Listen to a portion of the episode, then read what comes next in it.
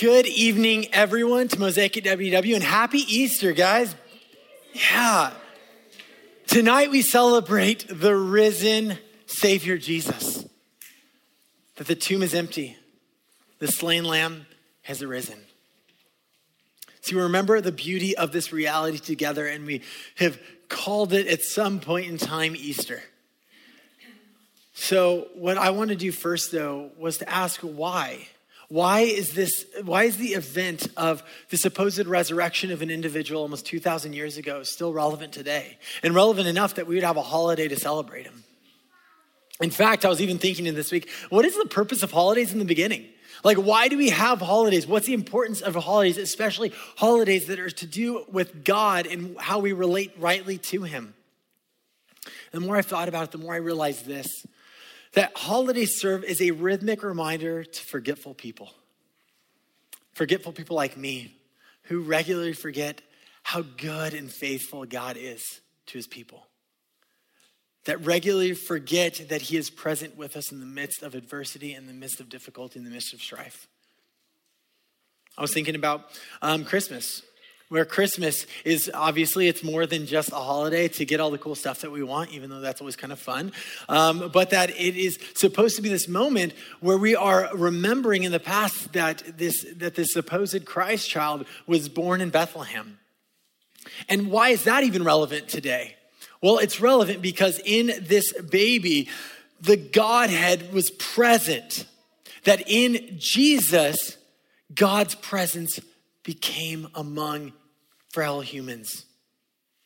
And essentially, what it means for us today is that we do not have a God who does not understand where we are at. So it matters. So then for Easter, why do we celebrate the, the reality that Jesus was dead? Meaning that his heart stopped beating, that blood stopped circulating, that the neurons and synapses in his brain stopped firing off.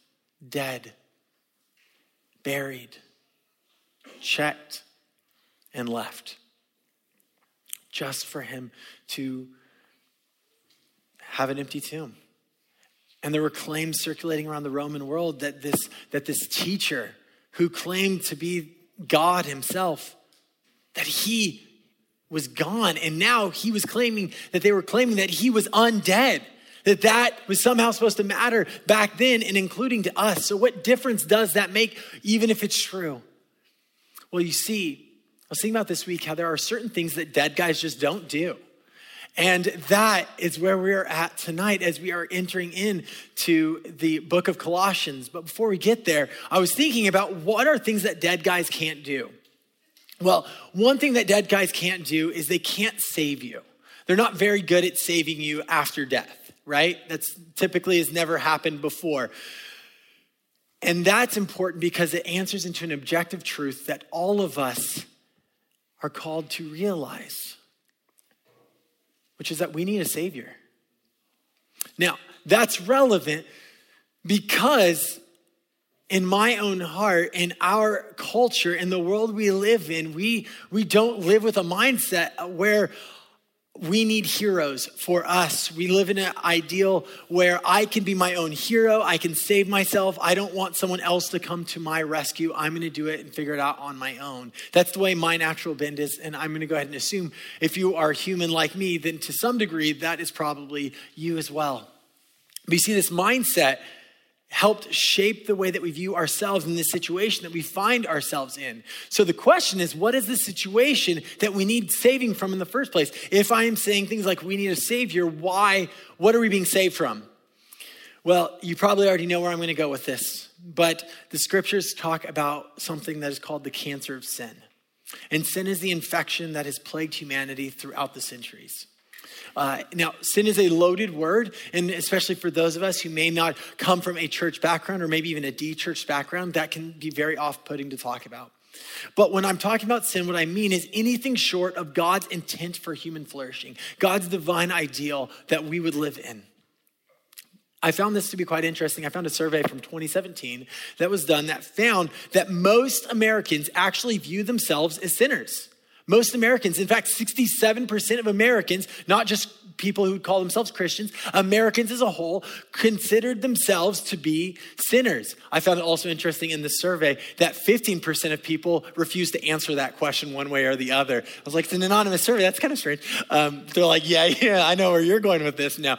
But What's interesting about that 67% is the largest group in that chunk, 34%, believe that although they would consider themselves to be sinners, they believe it is their job to fix the problem on their own.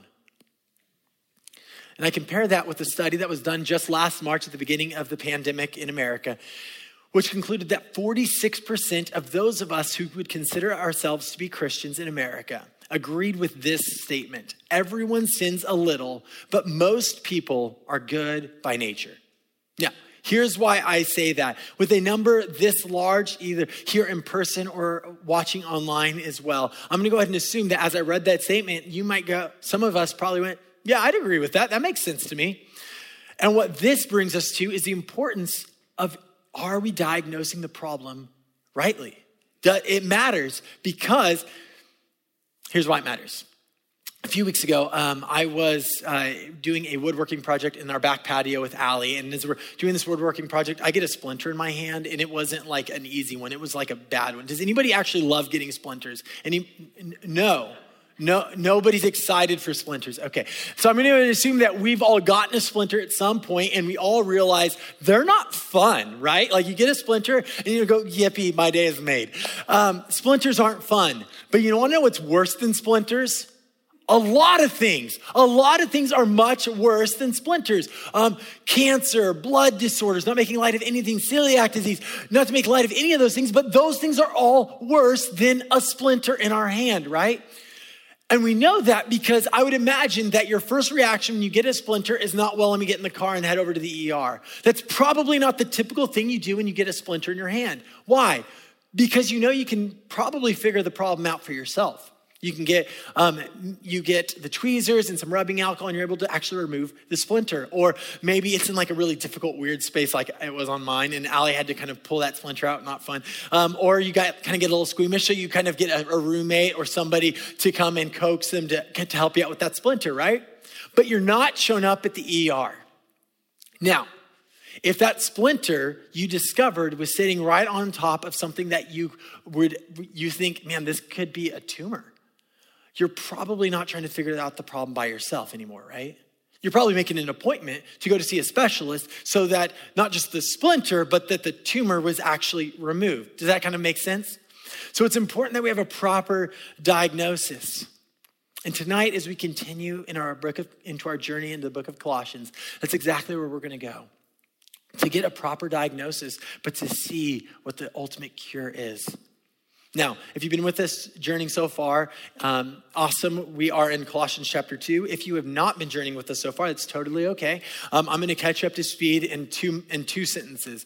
Uh, the most important things for you to know about this book, the book of Colossians, this was written by a guy named Paul, who was an early leader in the church um, almost 2,000 years ago. And he wrote this letter to a church in Colossae, which is a city state uh, in, the, in, the, in the Roman Empire. And he was writing this letter for a multitude of reasons, but it could be summed up in two simple phrases, which is that he wants to encourage this church with two truths that Jesus is supreme, that he is above all things, that he is powerful, that he is majestic, that he is sovereign above all things. Jesus is supreme and Jesus is enough. That Jesus is enough, so you don't need to add anything, any other philosophies, any other thoughts, any other saviors other to Jesus, because Jesus really is enough. So that's where we've been journeying so far in our book, uh, in our journey in the book of Colossians. So we're going to be in Colossians 2, starting in verse 13 tonight.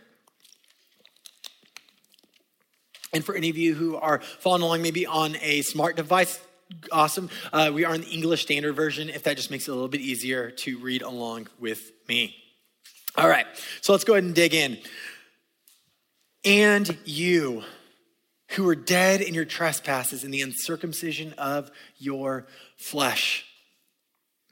The problem, the problem, according to Paul, for humanity is that we are born in death and we are born separated from God's family. Now, this is a much different diagnosis than we typically want to think about. And according to that poll, even 46% of people who would consider themselves Christians would, would say that we are born in death, that our sin has resulted in death. This is much different than what different than we typically think of. The fact that our natural bend as human beings is to rebel against God and his desires. Uh, the best way I've ever heard it defined is simply this that our desire is to define good and bad on our own terms. That's what I want to do. Now, Paul wrote another letter to a church in Rome, and he wrote it this way He said, For the wages of sin is death. So think about wages for a second. Um, what are wages? Wages are what you earn based on work, right? You do work. Um, maybe it's a salary, maybe it's hourly, maybe it's based on a contract, but whatever it is, you are you you do work and you get paid for that work. That is the definition of a wage. But the natural bend of humanity, if that is the case, the wages of sin is death, is that it's like we clock in in the morning. Every morning we wake up and our natural bend is to define good and bad on our own terms. That our desire is our way to pursue, our, to pursue after things, those things that are beneficial and unhelpful, and do it in our ways on our own terms. And the wages of that is ultimately death, meaning separation from God and His good desires for us. We separate ourselves willingly from Him. And that is a very different diagnosis so far. Then he says another kind of odd part, though, right? And you were dead in your trespasses and the uncircumcision of your flesh. Now, that could sound kind of odd, especially in light of how, what does this have to do with any of this? Why are we talking about circumcision here? Now, if you weren't here last week, we chatted a little bit about what Paul was getting at when he's using language revolving around circumcision. Paul was referencing that in the, that in the earliest parts of the scriptures, God des- desired that his people, the nation of Israel, would demonstrate them is set apart from the rest of the world and all the other countries and all the other tribes, that they were set apart for him by getting the physical marker of circumcision on the males. So that was supposed to be a physical marker to display a heart transformation and an ultimate identity that was set apart from the world and was set firm in God. So when Paul is talking here about circumcision, what he is not just talking about is a physical marker.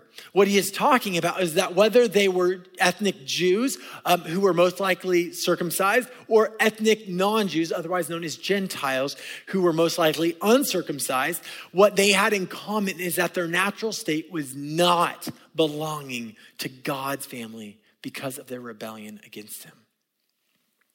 So, according to Paul, then, the proper diagnosis for the brokenness of our world and within us humans is death and separation from God. And if that's where I was to end tonight, this would be like the saddest sermon you've ever heard, right? I love candy. I love Sour Patch Kids specifically. Yeah, yeah. Good name, man. Uh, and like some Sour Patch Kids. I haven't had any yet today. I stopped by 7 Eleven on the way home. All right. Uh, Sour Patch Kids are so good, right? Because why? They start out sour and then they end up sweet. Like that's the beauty of Sour Patch Kids. Now, if there was no sweetness to the Sour Patch Kids, it's just a block of salt and it's not very delicious at all. It's just salt. And so far, we've talked about the sour, the broken state, the problem. But now, for the rest of our time, we get to look at the solution. Because you see, that's not even the rest of this sentence. And you who were dead in the trespass in your trespasses and the uncircumcision of your flesh, what? God made alive together with him, having forgiven us all our trespasses. Mm. Guys, this is good news. But guess what? Dead guys are really bad at this kind of stuff. See, Jesus is alive. And the news that Jesus has risen from the grave affects every aspect of our lives, our world, and our hearts. So let's keep reading from verse 13. So God made alive together with him, having forgiven us all our trespasses by canceling the record of debt that stood against us with its legal demands. This he set aside, nailing it to the cross. He disarmed the rulers and authorities and put them to open shame by triumphing over them in him. Not bad for a dead guy. See, Jesus is supreme, Jesus is enough. And because Jesus is the resurrected one, because the stone was rolled away and he walked out of the tomb, he has the ability to make us alive together with him. In other words, we have been attached to his life. Where we were dead in our trespasses, we have now been made alive together with him. There's a tether between us and Jesus for those of us who follow after him. That means that his life is now our life. His victory is our victory. His family is our family. That's the truest thing about us because you see, where sin divided us from God, in Jesus we are now unified again with Him. Even better in the scriptures, it says that while we were separated from him, God made us alive together with him so that we could be adopted into the full rights of sonship, that our identity is sealed with him, that our best is no longer relevant to the equation. It's in him and in him alone that we are now adopted into his forever family. And he and and the good news about the Father is he he offers love and care and understanding that is so far superior than anything we can experience apart from him. So the news that Jesus is alive affects every aspect of our lives in our world. So verse 14 I'm sorry, verse 13. Let's read that last part. Having forgiven us all our trespasses. See, not only do we receive unity with God again, but remember that whole pesky business of sin and brokenness? Well, if you're like me, when you are confronted with your own sin and your own brokenness, you might tend to do one of three things deny it, rationalize it, or run away from it. But what did Jesus do? What does he do with our sin? That's what I do with my sin. What does Jesus do with, with our sin? Having forgiven us all our trespasses by canceling the record of debt that stood against us with its legal demands, this he set aside, nailing it to the cross. So, what does Jesus do with our sin? He forgives it, he cancels it, and he nails it to the cross. And that is incredible news. Because you see, when Jesus was hung on the cross, he dealt not just with the symptoms of sin, like he didn't just come to make us a little bit nicer, to make us gossip less or lust less or love a little bit more. No, that's not Jesus. He didn't come for a makeover, he came for a renovation from the ground up. And he came to deal with the root of our brokenness, the root of the problem. See, God's requirement was perfection, and our inability to deliver on that reality led to the chasm of a problem that we cannot fix by ourselves.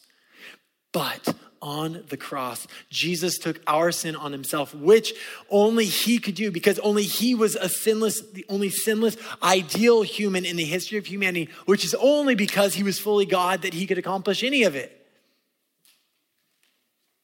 Now, when we typically think of our sin, we typically think of it in comparison to other people, right?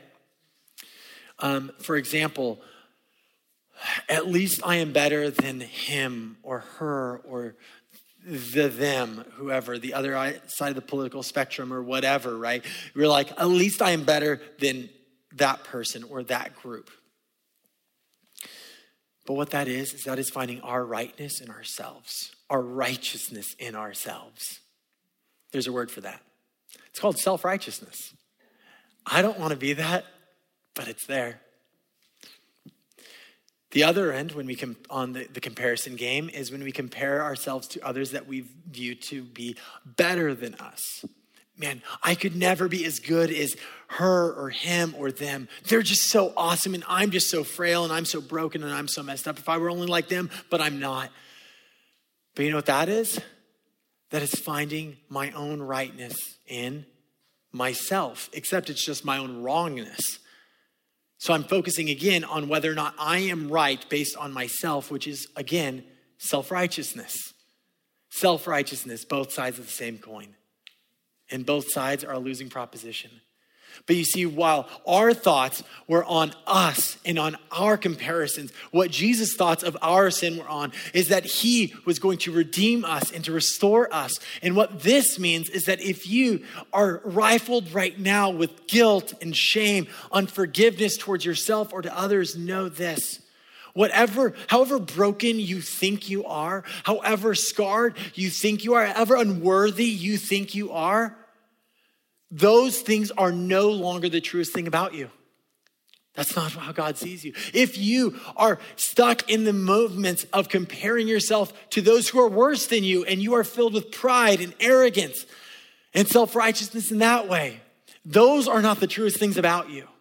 The truest things about you, if you identify yourself with Jesus, is what he has done. And Jesus died on the cross to, so that we could be called forgiven. Forgiven. So he forgave it. Then he also canceled it by canceling the record of debt that stood against us with its legal demands. Canceled it. In the Roman world, tax collectors would be represented all throughout the Roman Empire in each village or in each city. And the, and the tax collector's job was to carry around a record of debt, a record of debt for each family or individual, so that they could keep into account all that you owed to the Roman government. So, this is the kind of language that Paul's using here. But you see, our debt is so unimaginable that it wouldn't fit inside one little, one little book. It would fill up a library. Our record of debt, though, well, it would be vast on our own account. In Christ, everything has changed because what does it say he did? By canceling the record of debt that stood against us with its legal demands. See, our debt was more vast than we know, but the grace of Jesus is more vast than we could possibly imagine. There are legal demands. Now, here's why legal demands matter. Because what Jesus did on the cross was not, God was a little ticked at us, so then Jesus had to come and made God happy with us. That's not what this is about. There were actual legal demands against us. But in Christ, everything changed because that record of debt, while the Roman accusers hung him up on a cross, they thought they were nailing him on a cross, but look what Jesus did resurrected. He nailed our record of debt to the cross. Isn't that an incredible visual? What a powerful visual. Jesus, the crucified Savior, the, the, the slain lamb, he has risen. And because he has risen, the real one that has been nailed to the cross is not him, but sin and death. That the record that was supposed to accuse us, it no longer stands. Now, so far, we have been fairly individualistic about, about this, talking about our personal salvation, what that means, which is all true. But the beauty of the story of what Jesus has accomplished by his death and his resurrection, otherwise known as the gospel, it's multifaceted like a diamond. And with each turn, it just, it just accentuates its beauty. See, not only did Jesus come to save me and rescue you, he came to usher in a new kingdom. That's why Jesus said things like his way to distill the gospel is repent, for the kingdom of God is at hand. This is why when he was teaching his disciples how to pray, he said, Pray something like this Father, your kingdom come, your will be done on earth as it is in heaven. See, Jesus came to usher in and to bring in a new kingdom with himself as the true king. In a kingdom of darkness, in a world of darkness, a kingdom of light was emerging, filled with life, light, and freedom, where things like injustice, skepticism, and broken promises are done away with, where love for one another is the defining characteristic. And that leads us into Paul's final thought in this passage that he disarmed the rulers and authorities and put them to open shame by triumphing over them in him. You see, the broken forces of our spiritual enemy who defined the, the kingdom of this world, he's been humiliated in the gospel. Anybody grow up watching Phineas and Ferb? There we go. I it's, it was a show on Disney Channel for, for any of you that didn't grow up with Phineas and Ferb or the Disney Channel. Um, so Phineas and Ferb is uh, is a great show. I still love it, and in fact, I'm I've been trying to get Asher to watch it with me, um, but he's three. And I think um, it's a little, he might be a little young for such sophisticated, subtle nuance of platypus related humor. Um, but either, either way, in the show, there are two main characters, Phineas and Ferb, who are these two kids who want to take advantage of every day of their summer vacation by doing something epic and awesome, right? And so every day they do something like build roller coasters, find Frankenstein's brain, what have you. And, um, and each day, at the end of each episode, the, their plan was awesome. It worked. It was great. And their, sis, their older sister, Candace, stands as their accuser. She wants to catch them. She wants to bust them in the act. And so her desire is always to come up with all of this evidence to display why her brothers are guilty of the crime of whatever she's accusing them of. And without fail, at the end of every episode, Candace stands as the accuser and brings her mom over and all the evidence is wiped away. And she is left looking pretty silly. See, this is what Jesus has done. He has disarmed the enemy. The accuser's ammunition has been taken away from him. And don't get me wrong, the accuser actually had ammunition against me and you. Like, like the, the, the, the guilt, the brokenness, the bondage, all that stuff was real. But it all got washed away by the cross. His accusations have been diminished. They're humiliated. The ammunition was taken out of his weapon, and he's standing there looking to accuse, and all of a sudden he is looking rather silly. And that's what it says that the accuser has been put to open shame. That phrase, I love that phrase. It comes from Roman imagery. In the Roman world, they would have known exactly what this looks like because the image is that of a Roman general who would go and they would, after a military conquest, would take their victims, those that they hit, their foes that they have destroyed, and they would take them naked behind their chariot chained. They were put to open shame, that everyone would see that they were vanquished, they were destroyed, they were nothing. And now that language is being attributed to our spiritual enemy, Satan. You see, an invisible cosmic struggle took place at the cross, where the prince of this age was cast out, John 12, 31. He was thrown down to the earth, Revelation 12, verse 9. He was bound, Revelation 20, verse 2. Through Jesus' death for us and for the sake of the world, an eternal debt was satisfied. The wrath of God was satisfied. The accusations that the enemy had against us is null and void. The struggle with Satan and his legions has been dealt a fatal blow. Now, the reality is that the struggle with Satan and his legions will not see its full completion until Jesus' return again. But the devil's power is broken. He doesn't have a leg to stand on against us. His only desire is to try his best to convince us that it's not true.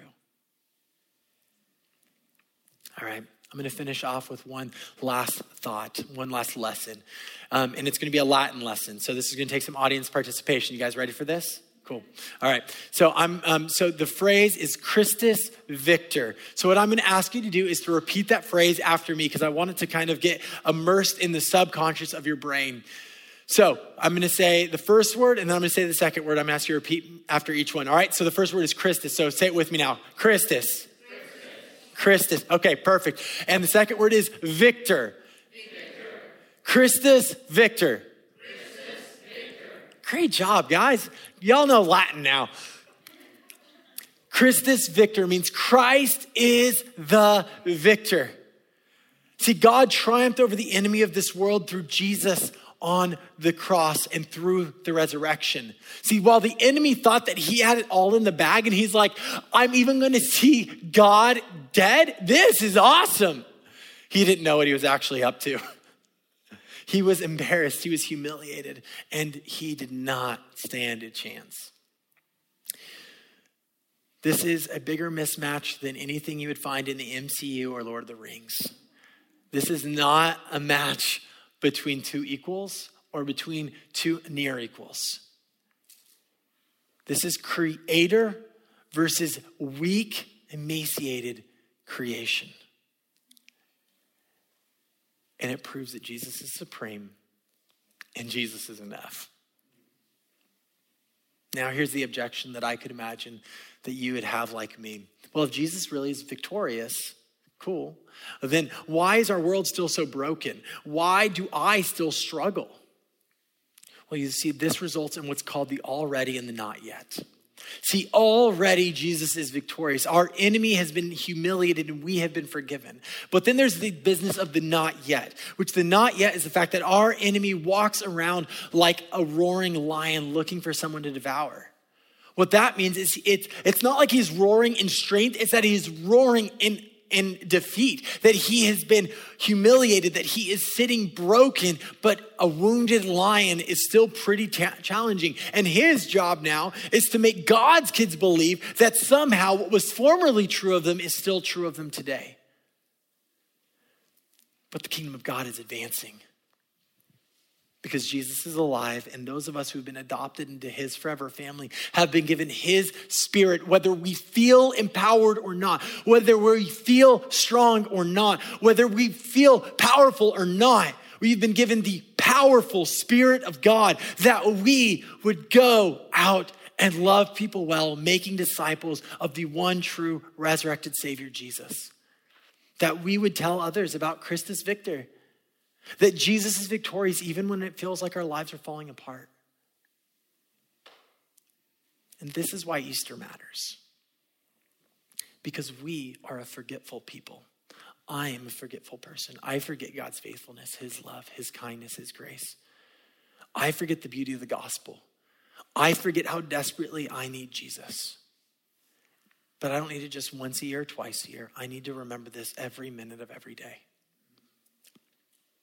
Now, for some of us here, some of us who are online, perhaps you've never heard the message of being saved by Jesus presented quite like this.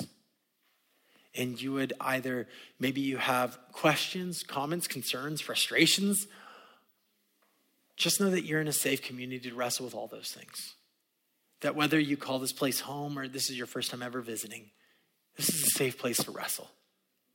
You're in a safe community to ask questions and to even be a little frustrated sometimes. Now, some of you might be here tonight and you have a strong desire within you to begin to know this Jesus that I have been talking about. You want to know him and you want to trust him as your Savior. And if that's you, on either end of that, just know we want to be here for you. So at the end of our gathering tonight, we'll have some prayer volunteers up here, and we're going to give you some other um, other ways as well um, for you to uh, begin more conversations about this. Just know that we as a community desire to journey with you wherever you're at. So Jesus is the victor. And what that means is we don't have to strive. I'm a striver. What about you? We don't have to, we don't have anything left to prove. We can stop flailing in the water and we can allow Jesus to do his work in us and through us. I'm going to invite the band to go on. Come on up. And all I can think about is imagine the way that this would display the gospel to a world where, to be honest, the church doesn't always represent Jesus well, where we don't always display the voice and the face of love well. Imagine what it would look like if we lived as if Christ is the victor. Not me, but I am attached to him. So that means me. Would you pray with me? Father, I thank you for tonight. I thank you for the fact that we have the opportunity with Easter to come and to worship you and to celebrate you and to make you known and glorified, that we could preach you, that we could proclaim you, that we could worship you. Lord, I, I pray over each and every one of us here tonight because every single one of us is in desperate need of a Savior, whether we feel it or not. I need you. I need you this week. We need you this week. We need you next year. We need you through the end of this pandemic, and we need you when this pandemic is long since over. We need you. So, Father, I thank you for Jesus. I thank you that He is risen, that He is alive, that He is victorious, and that He is above all things. So, I pray tonight, especially for any of us here in person or online who have questions about this Jesus, who may even struggle with how can a guy raise from the dead? I pray over those of us who might have questions that we'd be able to genuinely ask them, talk about it. And that I, my prayer, though, is, Lord, that your spirit would be pursuing them even now. even before they came in tonight, your spirit was pursuing them. God, we need you more than we know. You were good and you were kind. We need you. It's in Jesus' name we pray. Amen.